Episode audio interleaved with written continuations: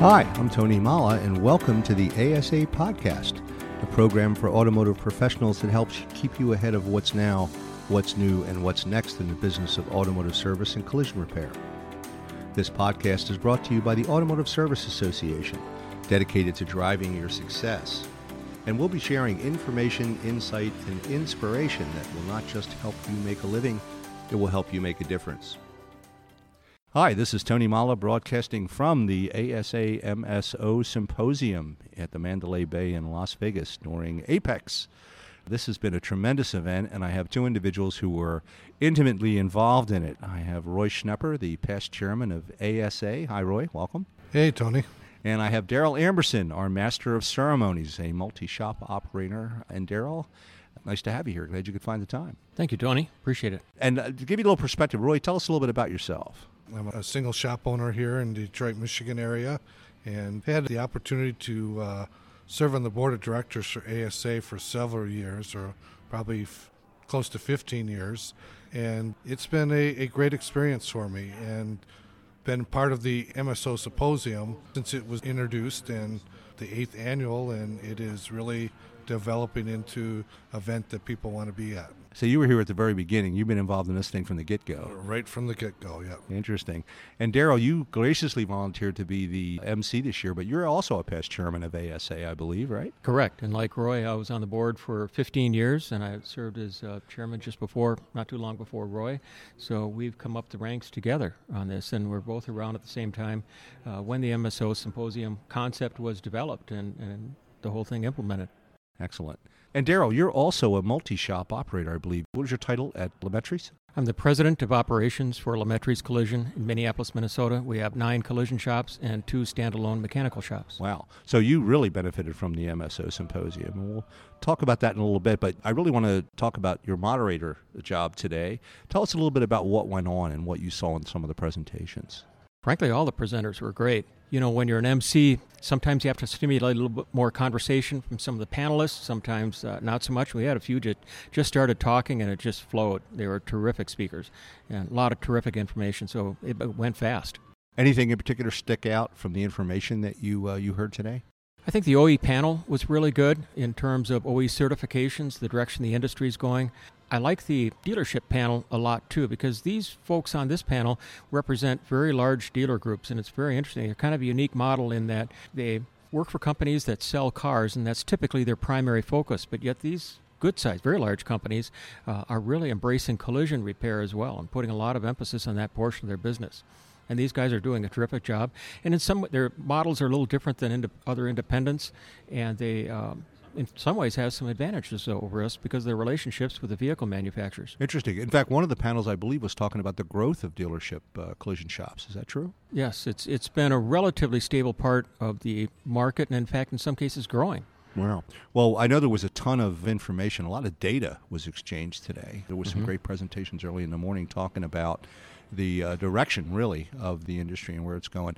Again, anything that, that was of particular, uh, particularly striking to you that maybe you didn't know or something you suspected but was now mm-hmm. confirmed here? Anything jump out at you? A few things like the rapid growth of consolidators over this last year. A lot of dollars changed hands in terms of uh, shops being acquired. That's, if anything, that consolidation trend is stronger than ever, uh, especially among the now top three or four, however you want to look at it. A lot of growth there. Mm. Interesting. Very impressive. As well as, I thought Susanna's presentations, as always, were excellent. She comes with so much data, and uh, she does such a terrific job of analyzing that and describing trends in our industry. The significant increase in severity, I think, is striking. I think we're all seeing that. She's talked about, in some cases, seeing severity averaging as much as $4,000 per claim, and it wasn't long ago we were talking in terms of twenty five hundred dollars. And Susanna was CCC Information Systems, I believe, one of the uh, one Correct. of the presenters. Yeah, there was actually one of the things that struck me was the uh, presentation by Uber Yes. And they talked a lot about the technology. We all worry about things like autonomous vehicles, but Uber talked a lot about, I think, their ride sharing program that a lot of businesses are now using for customer transportation. We at Lamettry's have embraced that over the last year. We, many cases, because we have more than one shop, we're oftentimes loading a job from one shop to another. And rather than sending two drivers or, or a tow truck, a lot of cases it makes sense, send one person down there with the vehicle and take an Uber back to your first shop. Ray, from your perspective as a single shop operator, what was there any eye openers for you from the MSO's side of the equation? Well, I think there's two things. You know, we talk about consolidation, and we're seeing that more and more taking place in the industry, mm-hmm. and the consolidators consolidating themselves. But I think Daryl touched on it earlier the dealer groups. I think it's a, a whole new market out there where they're consolidating. They're buying up other dealer, hmm. small dealer groups and making larger dealer groups. In Michigan, we have three right now that are really developing a suburban group or a LaFontaine or a Golling where they own every line that is manufacturer made and they are just developing into these large collision centers. Suburban, for example, has built a 40,000 square foot building that was a collision center. They just added 35,000 to it to make it a 75,000 square foot collision center. Mammoth shops. So I think it's a area that ASA and the MSO Symposium needs to be meeting the needs of, and and that's where I think the discussion that went on today was very valuable to uh, to see that they've changed, and Daryl hit on it in his moderation of it was uh, the dealers used to look at the collision centers as a albatross around their necks. Mm-hmm. they had to have it, and they'd rather just have service areas. But they're changing their view on on this, and uh, allows some of these groups not to have collision shop at every dealership, but have a mega shop and funneling to that. So mm. I think it's a market that we need to be aware of.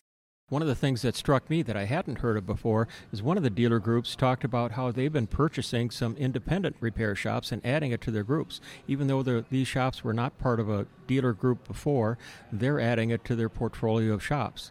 And, and directing work from their dealerships to these shops. Hmm. So we're seeing some new business models emerge out of this as well. We are. Interesting. Let's talk a little bit about how the program was developed. I know, Roy, you sit on the advisory council for the MSO Symposium. Daryl, you do as well, correct? I do, yes. Uh, can you give us a little, from your perspective, a little background as to how the program was developed? Who was involved? What, what segments of the industry had input into what we should be discussing here?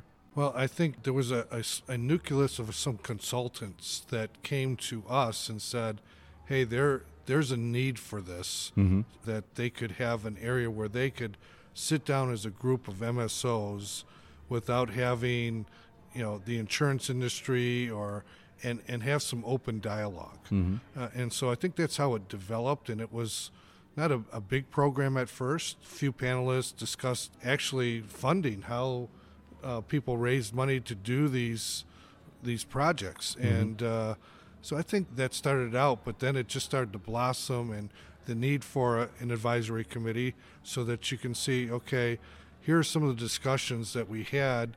They were okay, but you know, if we would have done this in this, then it would have been better. And so that we can do the next, take the next steps moving forward and providing information that they want to hear, and that helps the industry in, in a whole. So, mm-hmm. going back to the beginning, the the whole idea of the MSO symposium really was started by Ron Nagy, another past chairman for ASA. And he was developing a business in Ohio and adding shops, and he wanted to know what the bigger guys were doing and, and bring everybody together because he just saw it as a different business model and that one with uh, players that had different interests, different approaches to growing their business, and he wanted to hear more about it, and he thought that'd be interesting for others to hear. And that's really where it came from. And then the advisory council was started after that to help put it together. And if you fast forward to our current advisory council, it's made up of a number of different people from different entities of the industry, and who originally came up with the first concepts of what panel discussions we're going to have or speakers, which then started putting together some speakers, and then they gave input on how each presentation was going to uh, be structured and what questions were going to be asked. So you've got repair shops basically feeding back, and MSOs and independents feeding back to the planners as to what type of program they wanted to see. Correct. Wow. So it's really a, uh, a program designed by repairers for repairers. Precisely as well as a few other people from other entities in the industry that contributed to it, but mostly repairers, yes. And this is the eighth iteration, I believe, eighth year of the MSO Symposium. Correct and we're in. Uh, we were. We've been in Detroit, a few other places. We're in Las Vegas this year. What did you think of the venue here in Las Vegas? You know what people said when they walked through the door. wow. It had the wow factor, Factor. for them. It it was impressive the way the room was set up, which is was you know we we want that. Uh, we want to make it so that people want to be in the room. Mm-hmm. So I think the venue here was worked out very well, and uh, most likely we're looking at probably next year being right back here again. Wow. Well, you heard it here first, folks. Yeah. Daryl, from a moderator's perspective, how did you like the room and the venue? I thought it was terrific. I mean, the screens, the layout, uh, the intimacy, the stage, the the way the seats were set up, kind of the curved, more intimate setting for the speakers that caused some of these uh, panel discussions to be more conversational. I liked it a lot. I like Mandalay Bay as well. Brings back a lot of memories of being here for NACE. And ironically, lately I've been hearing some people saying things like, you know, I kind of miss NACE. I go to SEMA, it's a terrific event, but it's not quite the same old NACE that where it was all collision repairs and we gathered together and, and there was a lot more networking. Speaking of networking, I saw a lot of networking happening in that room. Were you happy with the amount of interaction that the attendees had with each other? Absolutely. I think it was a good setup for that. I think the way the uh, having the vendors set up around the perimeter worked out well. Plenty of space for networking. The food setup was strategically placed in a way that allowed for space for people to gather and have conversations without being in the way. I think it was structured very well. From your perspective, did you get a chance to uh, to meet and greet and talk to a bunch of people? Yeah, it was a great opportunity to network and to meet people that I haven't really met before. People would introduce me and then be able to have a conversation. Dave Black from Dealership Group that was on one of the panelists. Uh, we had a long conversation of how he's developing his business in the Pittsburgh area and what their plans are going forward. I think to be in a room with a bunch of competitors like the Gerbers and the the Calibers and the Service Kings, but yet for them all to have a a respect for each other and to be able to discuss things openly, I think is is a great thing. And then for us to be able to provide for the smaller ones, you know, the the, the shops that maybe only have five or six, but can be in the same room with the, the larger groups uh, and still benefit, I think is, is a, a big plus. It's amazing. Uh, you know, for example, we had Mark Sanders here to be able to walk out in the networking area and have a conversation with the guy who is the president of Caliber, and he announced that their sales were over four billion dollars a year, over a thousand shops. I mean, that's incredible. Where can you go to have a conversation with somebody like that? Yeah, the exchange of information, as as Roy had pointed out, in an open and uh, a non-competitive format, has always been, I think, the hallmark of a lot of the ASA meetings. And uh, your reference to NACE is well taken. I think the last time I was here at the Mandalay Bay was at a NACE show. I would imagine that's going to be a conversation for another podcast. I know we've been uh, taking a look at different ways to Im- improve how we reach the industry, what we do to do that. And uh, this is certainly the MSO Symposium and, and the TTF Forum that we had in Detroit as well, in Troy, Michigan this year. I think have been uh, programs that, that have surprised us by how effective they've been and the positive feedback we've gotten. Uh, Roy, what did you hear from some of the uh, from some of the attendees? What kind of feedback did you get on the show? They they felt that the information was great. They liked that it didn't get a whole day. They liked the shortness of it. Even the sponsors appreciated the opportunity to be involved in it, and that, for example, Axalta basically said 80% of these larger MSOs are my customers Wow. and so that I can be in the same room with them at one time and be able to have conversations was a great opportunity for them. And Daryl, what did you hear from, as you're from your moderator's point of view when you were talking to some of the attendees? Lots of compliments. Whenever I walked through the room, I kept hearing compliments about, uh, you know, good job, terrific presentation, really enjoying it, things like that. Well, gentlemen, thank you for your time. I know we're we're still wrapping up the uh, the festivities here. It's been a great day. It's been a long day, but packed with information. Again, we've we're going to definitely. Roy, can you confirm that we're definitely coming back to Vegas for 2020? It's, uh, I can say almost 80% sure it'll be back here. And I will tell you, NACE is not done. It is coming back. Okay. Well, again, I'm going to hold you to that. We will hold that for a future podcast. But, gentlemen, I want to thank you for your time. Uh, Daryl, you did a great job as moderator. And uh, again, I got a lot of positive feedback from some of the folks we've been interviewing today. And Roy, uh, your service is noted. You have you have been through it all and been here. Well, both of you actually have been with the organization for the long haul.